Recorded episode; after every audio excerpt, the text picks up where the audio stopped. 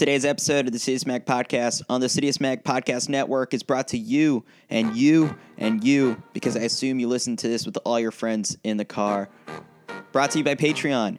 We're loving the support that we're getting from members of the Citius Mag community, whether you're a listener, a reader, or someone who just follows us on Twitter. Probably not because you're listening to this podcast. We are super thankful for all your contributions to keep the site going. We've got some cool things planned, and we're just finishing up our summer break. I've continued bringing you guys the podcast because I love doing this. So soon we've got the return of the Wood Report, our famous and popular cross country rankings from last year. Stephen Kirsch and Ryan Sterner are going to be returning to the blog pretty soon. Myself and Scott will also bring you the Lane 9 column every Monday where we recap all the top action in track and field and road racing. We're always looking to bring on some more contributors, and with your support, it can happen. If you like what we do, send us any dollar amount at patreon.com slash citiusmag, and your help will feed the bloggers and keep this show going. We're having fun. We're glad you're enjoying it, and we want to keep making cool stuff. Patreon.com slash citiusmag. Hit it up right now. My guest for today's show is a former All American at Dartmouth University. She finished third in the NCAA championships in the 1500 meters in 2016. It is Dana Giordano, who has a pretty inspiring story to share about a five pound tumor that was discovered in her when she was 14 years old and how she's now using that as motivation and sharing her personal story to fundraise $10,000 for Boston Children's Hospital I'll let her share her story, but most importantly, I want to encourage any Citius Mag listeners to donate to the cause. You can find the link to that in the show notes. So uh, let's do some good sitwits and uh, let's start the show.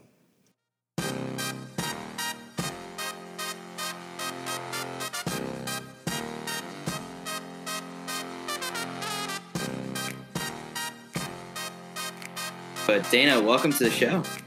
Thank you. You actually have been on the podcast before. You've done the preview episode before the Boston Marathon. So, uh, to a lot of people, I guess your voice shouldn't be uh, too much of a stranger. But yeah, uh, let's all not go back and listen to that one.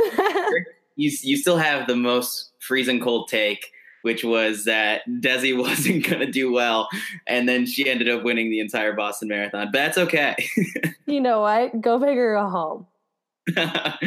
um, so you had a whole like long summer of racing and throwing down PRs after PRs.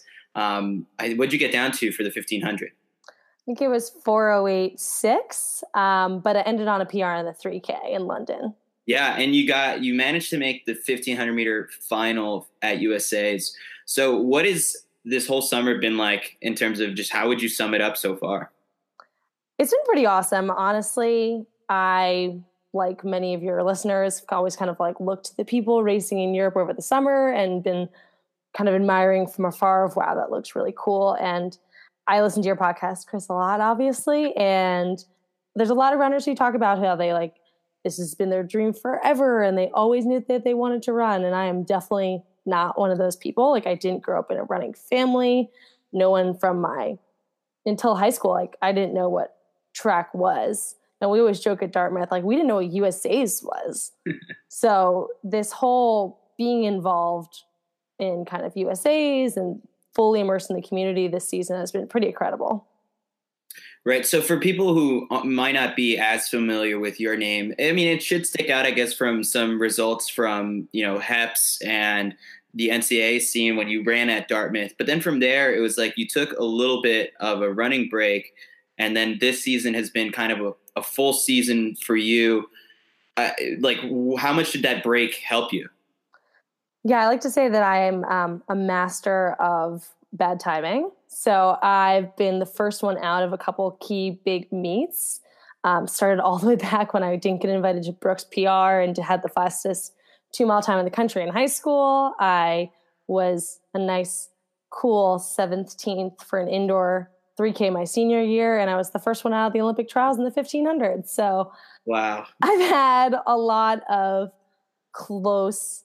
I've been there a lot, but I've never contended in these larger meets. So by the time I got to the end of my senior year at Dartmouth, I had been to every national meet from my sophomore fall except for my senior winter. So it was I was always there, but it was never never really competing for the title. Um, had a nice, beautiful cloud of Abby D'Agostino's name over me as well. so I was her nice, I was her little shadow following her around. So uh, definitely some big shoes to fill there. But uh, at Dartmouth, you take classes in 10 week terms.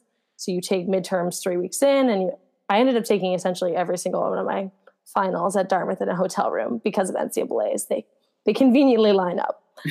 um, so let's just say I was a little bit tired by the end I got to Dart at the end of my collegiate career. And I decided to do my senior year something a little different, kind of a three season taper. Nice cross country, 3K and 15 and outdoors. And I think I dropped six seconds in the 1500 in my senior year. So I ended up running 411 in the 1500 and coming in third in the NCAA. Um, but at that point, I was like, I had a trip booked to Asia. I flew from uh, NCAA's, skipped the the awards, got on a plane, took a red eye back, made my graduation, left graduation the next day, flew to Thailand for a month with my friends. What'd you do in Thailand? Uh, ate good pad thai and played with some elephants. I was not expecting to like run the Olympic trials. Like before regionals, my best 1500 time was 415. You know, like those things were never in the radar for me. And I was hanging my hat on, like, you did a good job, Dana. You had a great college career, and I needed a break. So when I think I asked you in like the Q and A that we did, it was like, "Oh, has like this season been a surprise?" No, you said no. I think 2016, I think is the surprise. Yeah, 26 meaning my senior year. Yeah, yeah, that was definitely a kind of a breakout uh, season of independence. Of I can do this on my own. I don't need Abby um, mentoring me to be here. And now my um, my little mentee Helen Schlachtenhaufen is better than me. So we had a good thing going. Helen and I we kind of crushed a lot of workouts alone together. And um, in HEPS, it's really not about running fast. It's about doing everything for your team. So I wouldn't sacrifice that, but it definitely didn't give me this edge and mentality of wanting to compete at the next level. And so for all of the year after I graduated, I decided I wasn't going to say no to anything because of running. And that sounds kind of odd, but through reflecting through this piece that I wrote and the fundraising, I'm sure we'll talk about that in a little bit. I think it's really because I've always thought I wanted to be like well rounded for some like really wanted to like not to do everything and not have I guess FOMO is the word, but like really embrace like life and living. So that's what I did last year. And I missed running the whole year. Like I missed competing. So I kind of half assed it for a while. Somehow eked out a mile PR. Oh, are we allowed to curse on here? Excuse yeah, me. it's just it's fine. Many people have dropped F bombs oh. whatever. um yeah, oops yeah, people in my office have terrible language. It's really rubbed off on me. Um, sorry, where was I? You were talking about the year off. Yeah, so I my parents met skiing. I love to ski. I did a lot of that. Um, tried partying. I mean, it's fun for a little bit, but you know, gets old. Not that fun after a while. I think honestly, I miss competing so much, and I missed like seeing how far you can take your body just for yourself. So I eked out a PR at Adro, ran really slow the next week at um, down Nashville, and kind of called in. We're like, all right, we're gonna try hard now. So yeah, put in a lot of work this year. Had a little injury setback over Thanksgiving, but yeah, since like January one, I've been really been grinding until end of July. So, what do you remember? I guess about that first practice or track session that you did in like January that you're just I guess getting back into things and when did you know you probably could have you could be back on the big stage against some of these elites or was that just like something that just happened I think I've I've done workouts with a lot of really talented people. The Boston community is pretty deep as far as having workout partners to jump in with. I obviously trained with Abby D'Agostino. There's a lot of really good guys around here. So for me, it's not about knowing that I had the talent. It's more about getting the fitness and staying strong and being able to have the time to do the mileage and kind of forgetting about uh, the fact that I don't have all the resources that some other people do. I mean, for some of your listeners, I like I still have a full time job, so um, my team has really been flexible with what I do. So I would come in late some days for workouts and just dedicating the time to want to become elite. So figuring out like, all right, what do I need to do to become elite this year? Mm-hmm. That's really what I put my effort into. And I've had so much fun doing it. I mean, the workouts in the winter are pretty brutal up here in Boston, but once you just kind of shed all the layers off and you finally get to like find your the athlete that you are on the inside that you know you have. I mean, you just had a PR, Chris. You tell us all about it.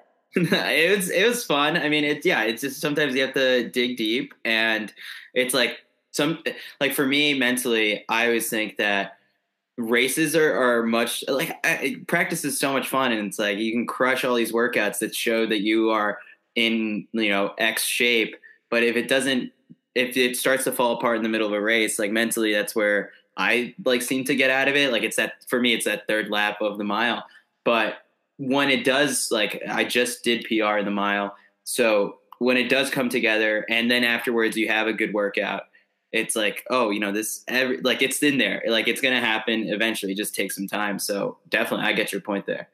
Yeah. So you finally find that like little ounce of yourself, and then you get really greedy and you know there's more.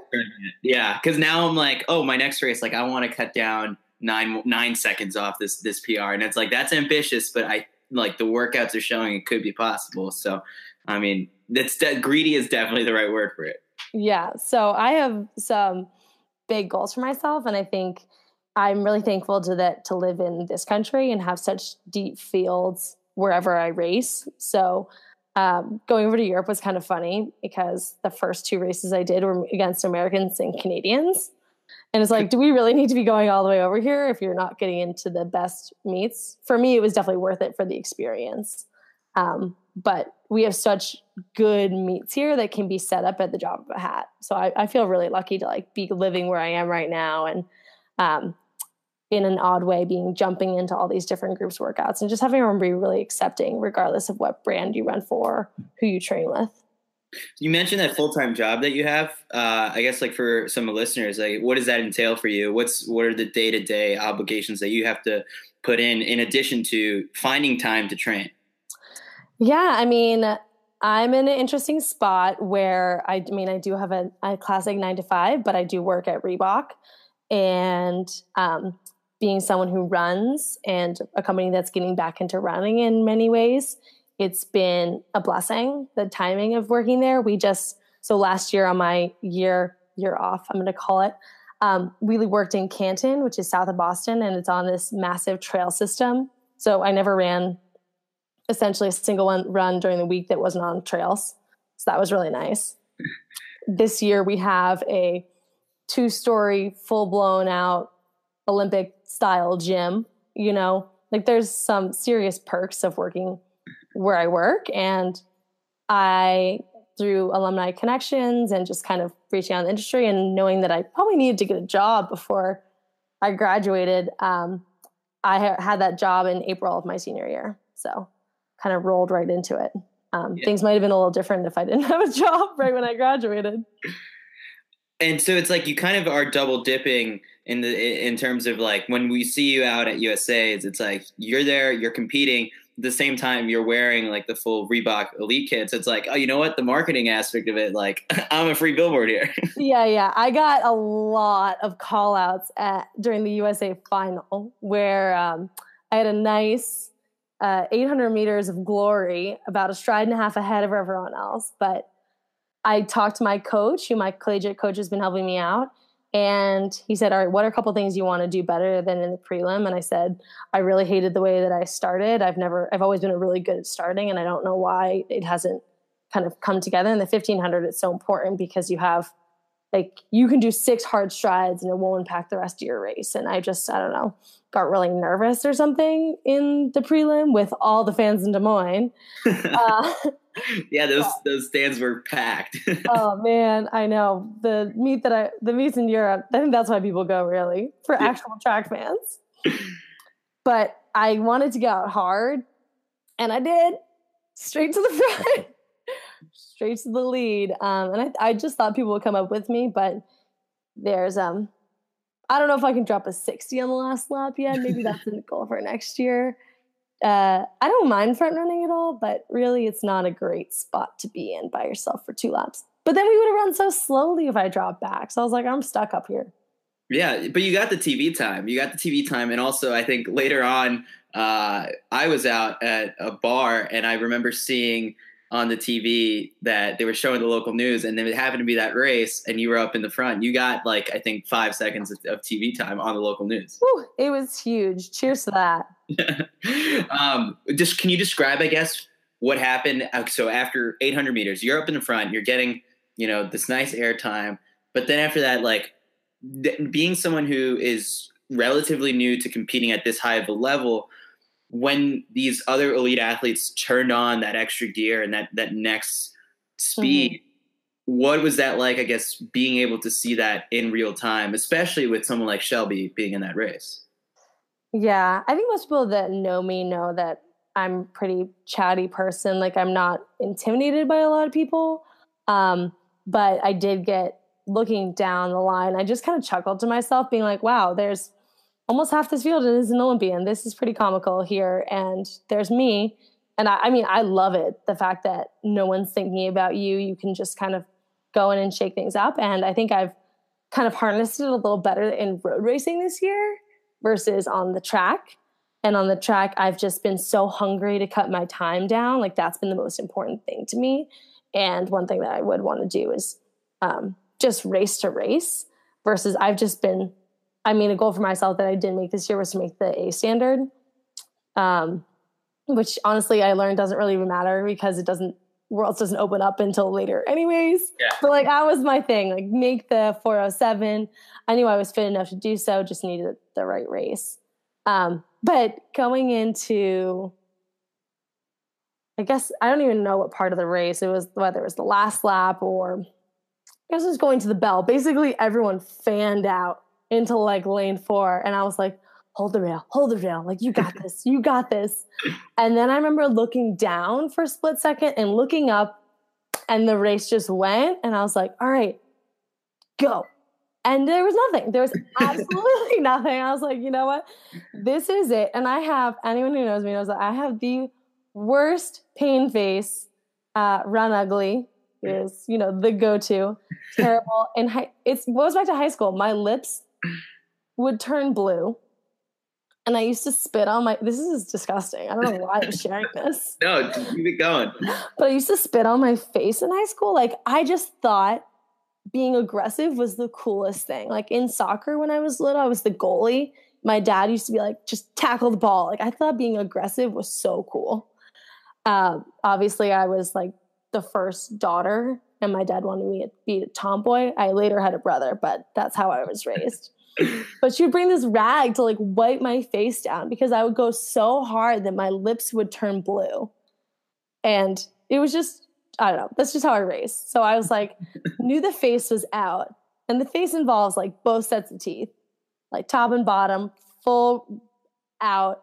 And I was like, damn it, I'm going to get last in this race. This is the, oh shoot, this is the worst. Um, but you know, there was a fall. Sorry, guys. Happens. Rubbin is racing. Yeah. I get last, which was great. No DFL.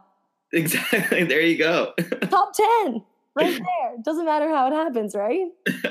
you put it on the resume that way. Um, so we, before for the last episode with Courtney Frerichs, we did like an animated short, and I think we're gonna have to animate your run ugly face. Like that's gonna be the oh. end for this episode.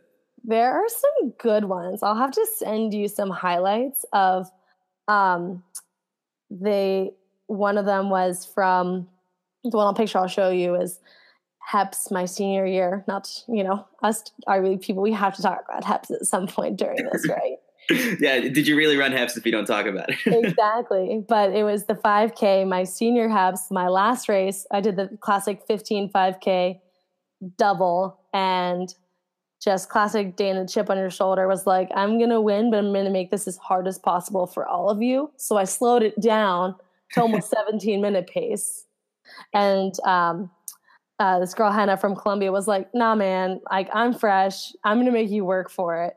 So we, I had to kick super hard, and I've that face of finishing. Oh man, it is wild. Like, how do you know my face could do that? I'm gonna have some serious wrinkles when I'm older because of this.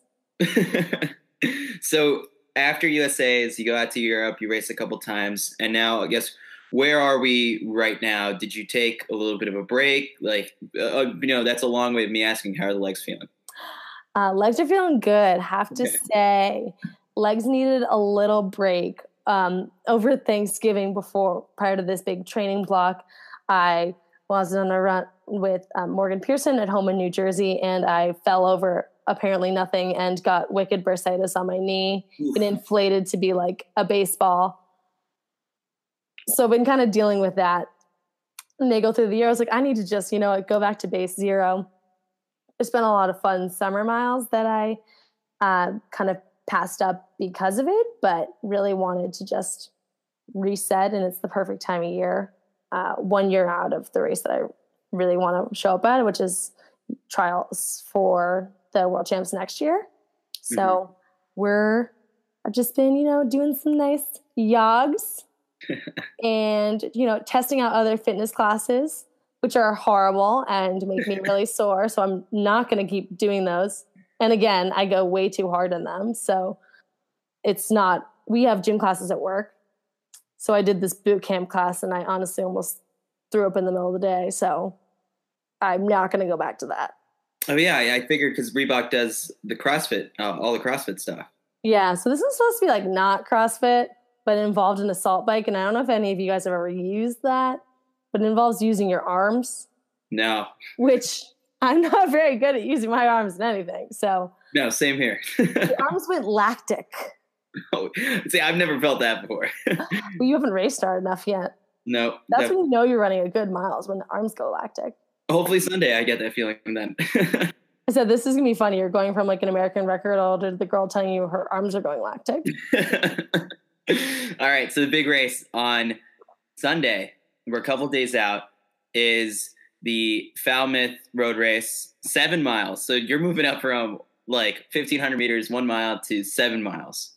Uh, but yeah. you're super excited about this. So this this is a race that's you know in terms of meaning, it's been building up for ten years. So um, I'm not going to say uh, too much. So I guess why don't you take us all the way back to 2008 and share your story from there?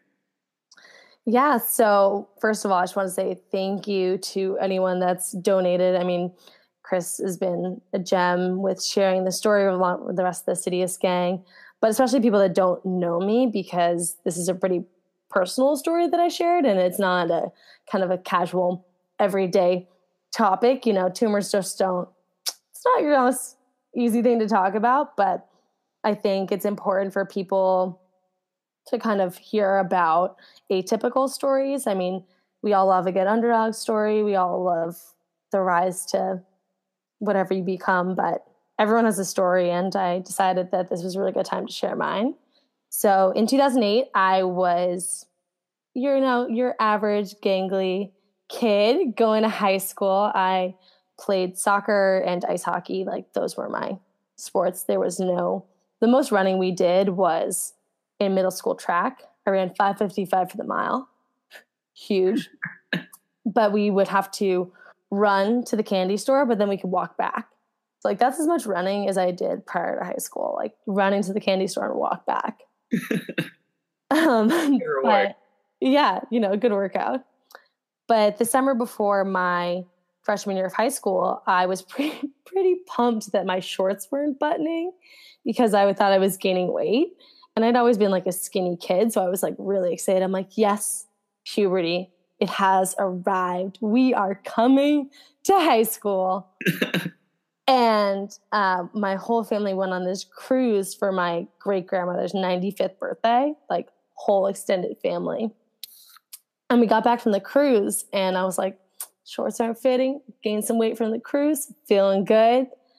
And then one day I'm standing in the kitchen in my house. So my family goes to Woods Hole every summer in Cape Cod because my grandfather was a scientist at the Marine Biological Laboratory in Woods Hole. It not only is it the start of the Falmouth Road Race, it is a scientific town with many scientific institutions, including Woods Hole Oceanographic and the Marine Biological Laboratory. so um, we, I was in Woods Hole at the time and in my kitchen, and I was in severe, severe pain. And I was like, something is wrong with me. This is not normal. And we end up driving to the hospital and in any smaller town like the hospitals aren't that great where you are. They usually send you to a larger metropolitan area.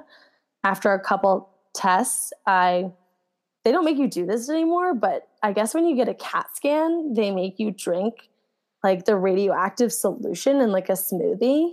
I think this is only in places that don't have good technology. But i'm literally sitting there like slurping down this radioactive smoothie and the doctor comes in and is like uh you need to go to Boston now.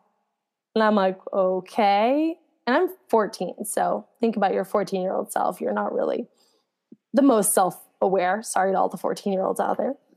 But went up to Boston and um, ended up seeing going to Children's Hospital Boston, which is the number one pediatric hospital in the country across multiple disciplines. So super lucky to be in the area. Um, and found out that I had this huge ovarian teratoma. And teratomas are like the grossest thing in the entire world. They like have multiplying cancerous cells and they could be anything. Like it's gross. I'm not going to go into it. Yeah, because in your in your piece you says like googling uh, malignant teratomas, and I was like, wait, should I Google this? And I was like, no, I'm not going to Google this. well, some people have a reaction when they have them. It's because they can multiply brain cells. Like they can multiply any cell in your body within it. So obviously we named it Albie for alien baby because that was funny at the time. I don't know. But this kind of conch shell call went out um, to the local community in Woods Hole because my grandmother passed away from ovarian cancer. And Woods Hole, being the town that it is, has a very high population of scientists and other people from Woods Hole.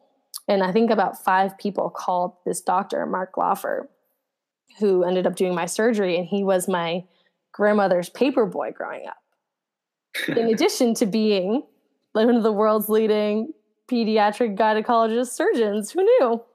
Yeah. Um, so I honestly blacked out quite everything at the time. I mean, the only thing I really remember is my mom crying a lot and then it being over. I just remember a lot of the recovery time leading into high school. So when you're feeling really good about yourself and awkward and gangly going into high school, you have a large scar in your stomach and you can't carry any weight. Um, so kind of sucked. It was pretty brutal.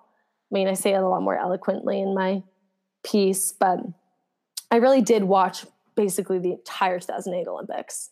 So got highly invested. I watched at my grandmother's house and because we didn't have a TV in Woods Hole, so we watched all of the Olympics. Michael Phelps was my boy. The race walk, unreal at the time. Shawn Johnson, Nastia Liukin, these were glory days. And it's kind of funny because like they're my age. Like they're only two years older than me, Shawn Johnson, Nastia Liukin. Like they're so young with their gymnasts. Oh yeah. Like they're they're so accomplished. I like I've interviewed Shawn Johnson before and like I just remember being like geeking out because it was like, wow, I just remember seeing her on TV, and it was like I had a, like a bit of a crush on her, and then it's like now it's it's incredible how successful they were at such a young age, and yeah. now they're just kind of like they're they've been done for a while. They're doing some of them are doing TV work or all this kind of stuff. And it's like, wow, you you did everything you needed to, and like you reached your highest potential in sports at such a young age, and now you're just kind of like chilling. yeah, honestly, it might be the way to do it yeah. At 14, I was not in that position at all, but pretty cool for those guys. Yeah. So how I do you uh, you you said so much of it is blacked out, but in terms of just like scariness, like when there's so many like tests and like procedures being done, and just kind of like you're hearing this and that, like how scary was all of that? I think the the scariest thing, I mean, throw us back to like I didn't have a Facebook at the time, so there wasn't a lot of ways to communicate with your friends. This is like wild to think about. Like there wasn't a lot of ways to communicate with your friends and family, but my mom early adopted a Facebook in 2008, she would kind of post and give the updates. And a lot of it was for her to like really feel like she had the support of a larger community. And for me, it was just to show up and like be poked at and stuff like that and be told that it was okay. And that's all you really want is your family to be like, it's to be fine. So for me, it was more about the recovery time being really challenging because I was used to being this like aggressive, uh, active kid. And then going into high school, I couldn't carry a book. So I was just like, all right, I had a separate set of books in every class. And I, um, even though I was allowed to play soccer, I was benched. So all the things that I like to do, I just couldn't do. So I was, yeah, I was literally would just sit at home alone and like watch YouTube videos and be sad and beg my parents to send me to boarding school. it's so pathetic to think about now, but like that's really what it was until I tried out for indoor track. And in the winter, all my friends who did soccer started doing track. My high school, uh, I think I said this in the Q and A, had Mark Wetmore, Colorado coach, was uh, coach in my high school. But uh, my the current coach, Dave Shostak, he took over the program in early 2000s, kind of revitalized it. So we had a very successful small school program in New Jersey. We would go race the armory, we would drive around everywhere. So my days in the hurdle group were one day, and then I got put into the distance squad and ran a pretty fast mile, and the rest is history. Yeah. So, I mean, it's just, it's so, it, goes back to that point where you're just like, the timing on things is just so rough because it was like all this happened before high school. And it's like high school is that time where you are going to go out and make a bunch of new friends and you're going to like first impressions are always like a, a huge thing. And then it's, you're coming in so, so weak. Like, so I guess at what point did you feel like things were, you were finally getting to be back to your normal self? Yeah, I think I was never really a huge fan of high school. Um, just you know who who really is. Maybe someone who went to Xavier, who knows.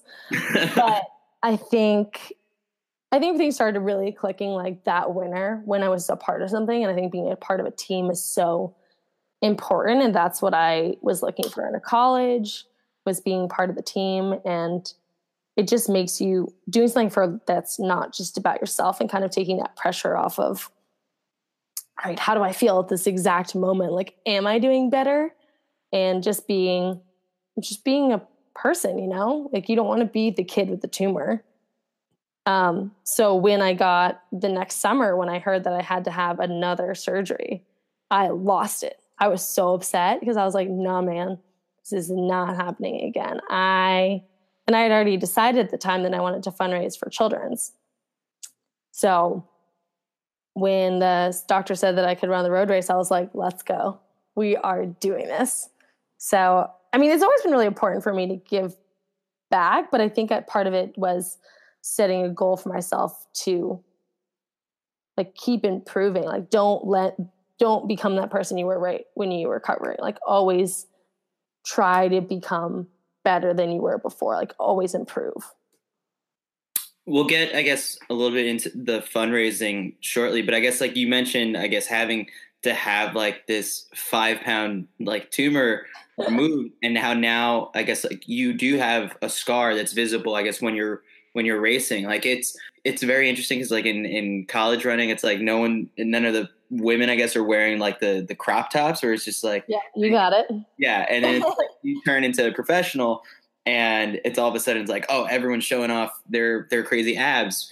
And it's like so for while you were in college you did did what i guess have a way of covering covering up the scar. So did, was that something that you kept sort of private or did teammates know? Like what was i guess your your backstory there yeah i guess I've never really thought about that but um this is so bad part of me like uh as part of the coping process. Maybe this is a, a personality flaw, but I always kind of like ask people if they've like wondered about it because sometimes you do now, or if you work out in a sports bar or something like that, like you will catch some glances and be, people being polite as they are, don't say like, "Hey, what's that? Like, where'd you get it?" You know, maybe if it was like an appendix scar, like a knee scar or something, but being the location that it is on my stomach, there wasn't a lot of like where'd you get that from? So I kind of took it upon myself to like try to make it more casual and share with people, like in the locker room and stuff like that, just because it is so apparent.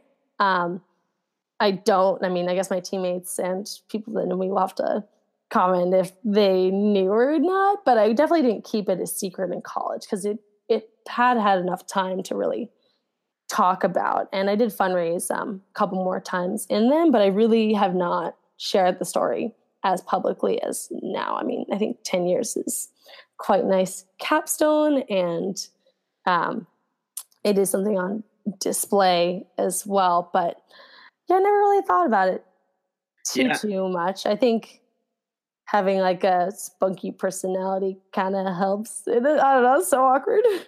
yeah, no, I mean it, it makes sense. And then I guess like there was, I guess, in the Q and A that that we did, I mentioned how Gabe Grunewald has, you know, been very open about you know her, you know, having to publicly display, I guess, the scars that she has from her operations and stuff like that. She tweeted about your fundraising oh, right now. So cool. What, what have you taken away from her story? Yeah, I think one of the so during the first so when you have any sort of cancer, mine was very contained, so I didn't have to have a lot of this follow up that Gabe is going through. So I completely understand to a certain extent, like just like being in a hospital now, like the smells get me. Like there's all these little things, and when I um, had to do my follow up, I grew up in New Jersey and I went to high school in New Jersey. I would go to Memorial Sloan Kettering Hospital, which is like hardcore research like sick sick people go there and i would go in with hair and i would feel so guilty for being healthy. And i think being a person and i know a lot of other people in my life with living with cancer is so hard because you want to be that healthy strong person but when you walk into these places they kind of like strip you back down to that shell of a human recovering you are. So um, I don't want to speak for Gabe, but I think running and doing something that makes you feel powerful really like makes you feel stronger when you walk into a hospital where you're just kind of being poked at the whole time. Yeah, I mean, I have so much respect for Gabe and what she's doing and what she's fundraising through all her events and um, go girl. Yeah, she's raised a ton of money. You set the goal of 10,000 for 10 years. Uh, I guess like when you set that goal, did you think like it was something that was going to be really tough to uh, achieve? Or because we're i think as of this moment that we're recording you're i think $1500 away which is like incredible. It's like we're so close and hopefully some of the listeners will be able to contribute and i'll include the link to the to the fundraiser within the show notes. So if you just kind of swipe up a little bit if you're listening on itunes you'll be able to see the link. If people don't know how to get to the show notes, that might be a little helpful. But um, yeah, I guess 10,000, it's a big number. It is a big number. So I fundraised six times and mostly kind of started out with the classic like friends of your grandparents and people that knew you. Um, there's been so many people have donated in the past. So I fundraised um, about like $24,000 over the past six times that I've done this. So going for our around four or five K to this big jump has been a I mean, it was an ambitious goal, and I honestly didn't leave myself quite a lot of time to fundraise. Like, I plan to do an event in there, but so I'm thinking of doing kind of an after thank you event, and I always send um, something out after the um, after it's all wrapped up with some pictures from the day. But yeah, ten thousand is a large number and I knew to achieve that I would have to kind of reach outside of my comfort zone and my typical bubble of people. I mean, I don't know if anyone's ever fundraised for anything, but you don't want to hit up the same people over and over again. I mean, I think it's pretty rote and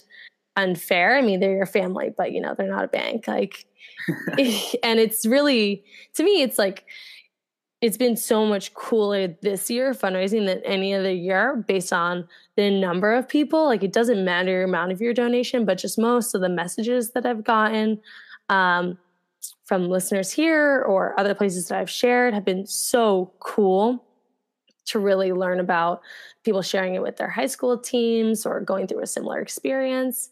And honestly, it's all about um, quantity of people i think is the most amazing thing because maybe it's not children's hospital boston maybe there this will inspire people to do something similar in that their community as well so i've always kind of been involved with um, charities to some extent but obviously this one's really personal for me so i understand if you if anyone donates to their own thing, um, donate to Brave Like was it Brave Like Gabe?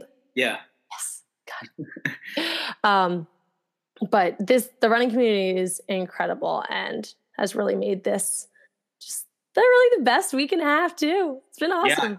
It's a lot of fun how just like everyone rallies around something really good. Um, so my my my favorite baseball player is Anthony Rizzo, and I guess like he had his own I guess like cancer uh, battle when he was much younger, and so I I, I love his Instagram because he's constantly going to uh, one of the children's hospitals out in uh, Chicago. So it's like for you, I guess, have you gone back a couple times to Boston Children's and like interacted with any of the kids or anything like that? So Boston being the way it is, and of course, it's like competitive to volunteer. It's the weirdest thing. I find really? like, yeah, you have to. They only take volunteers on like a year round cycle, but I have a couple dates in the fall where you can cook meals for families who are kind of doing long term stays um, in this housing community they do. So I have some of those up on the books. But yeah, for some reason, like they like the Bruins players and stuff like that. But it's like a competitive volunteering environment. Yeah. Who does that? Everyone just wants to help, and sometimes it gets way too crowded. yeah, I think they like having the same people, so they don't want a lot of turnover of new faces and people just coming in once. I, it's kind of like um, Big Brother, Big Sister. So you just want people to come in for the long term patients, so they have a friendly face. Mm-hmm. So the race is seven miles. Like, what do, is there? are you just trying to take in the whole entire experience and like the just the day, or is this something where you want to be up there and, and competitive with some of these people? It's a, I'm sure the deep field, the, the fields are so deep from the elites. Yeah, well, I'm going to be honest here. I have just come off a nice two week break, so I don't know if this is going to be the one. Um, people like to go out in Falmouth. Um, the race is from was originally from a bar to a bar, which is why it's seven miles, and it gets really hot halfway through. So I think the decision is whether to run in the women's field and then be kind of by myself when they all decide to race or run with the mass start. So the women start before like a major marathon. Um, I've enjoyed running with the masses before, and usually there's a couple of women who run the mile who are like, I'm not going to race this. But sometimes people can pick up a nice payday for doing both. So we'll see what happens. I'm I'll be running in this nice checkered children's hospital singlet and a being so close to Boston, there's a lot of like, go children's, which is the best part. So maybe I will go with the elite field and just kind of like take it all in. Definitely. All right. Final three, final four questions, I guess, that I ask every guest. But some of these, I guess, might not might not really apply to you as, as much. So it's like, what's the funniest drug testing story that you have?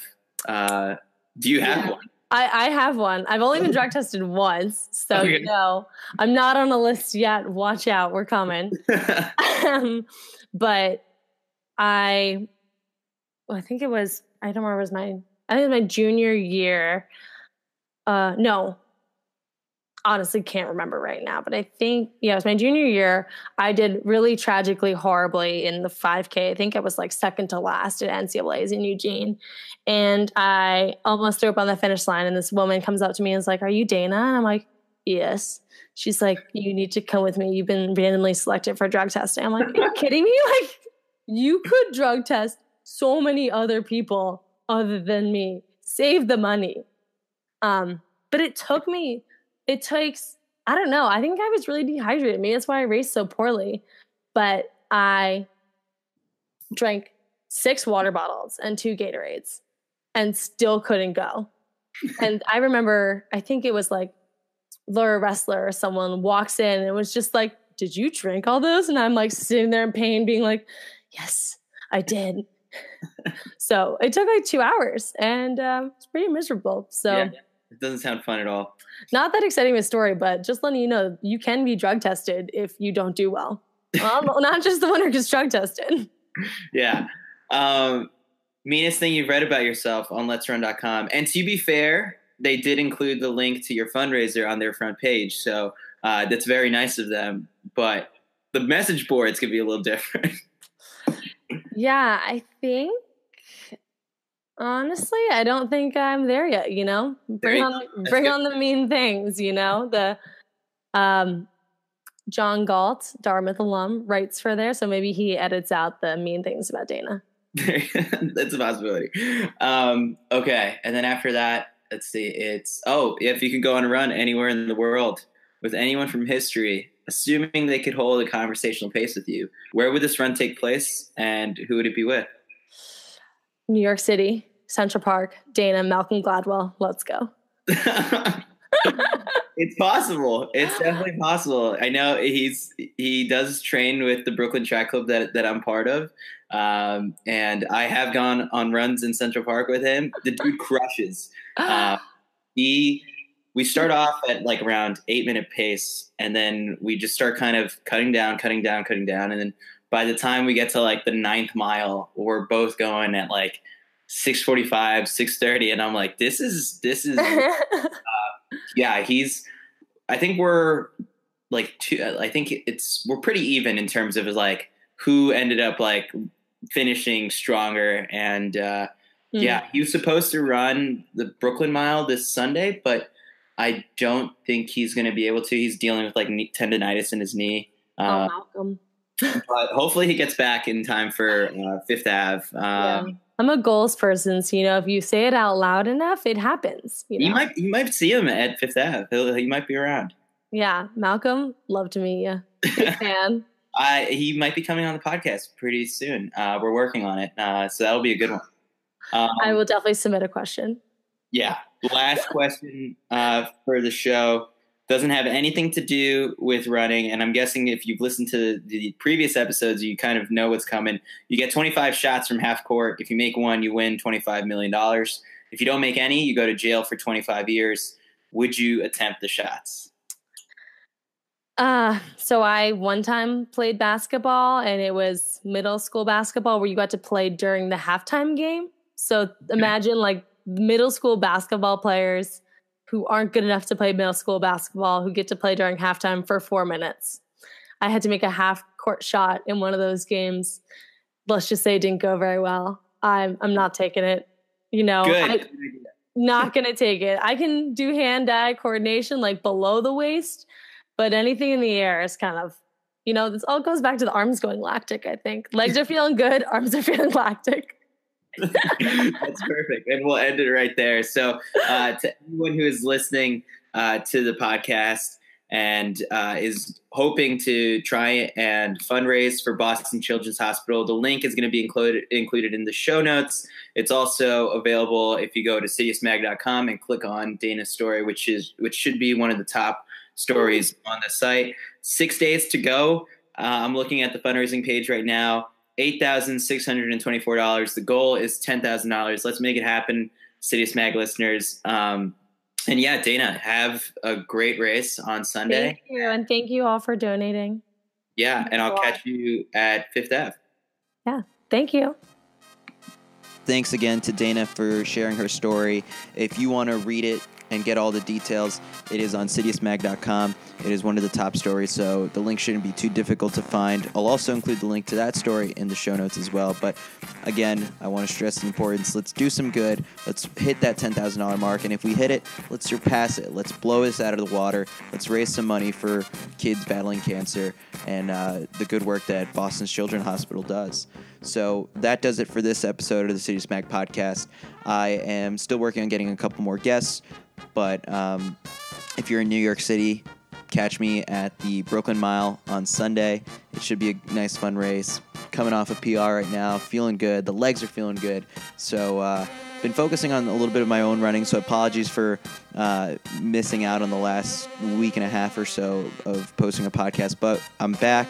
This will be good. The summer is almost over, so all the blog boys will be getting back on their grind. So, uh, again, if you like what we're doing, donate to the site by visiting patreon.com slash citiusmag and uh, we'll be able to continue to do a lot of really cool things, uh, including a new podcast that I've been kind of brainstorming, and uh, we'll see how that goes. Also, if you haven't already done so, be sure to leave a five star review on iTunes. It helps the show end up on the iTunes charts, and uh, a lot more people can see it. Let's hit 100. Let's become a top 100 sports podcast. So uh, do that right now as well leave a five star review. I've been your host, Chris Chavez, wishing you some happy and healthy running.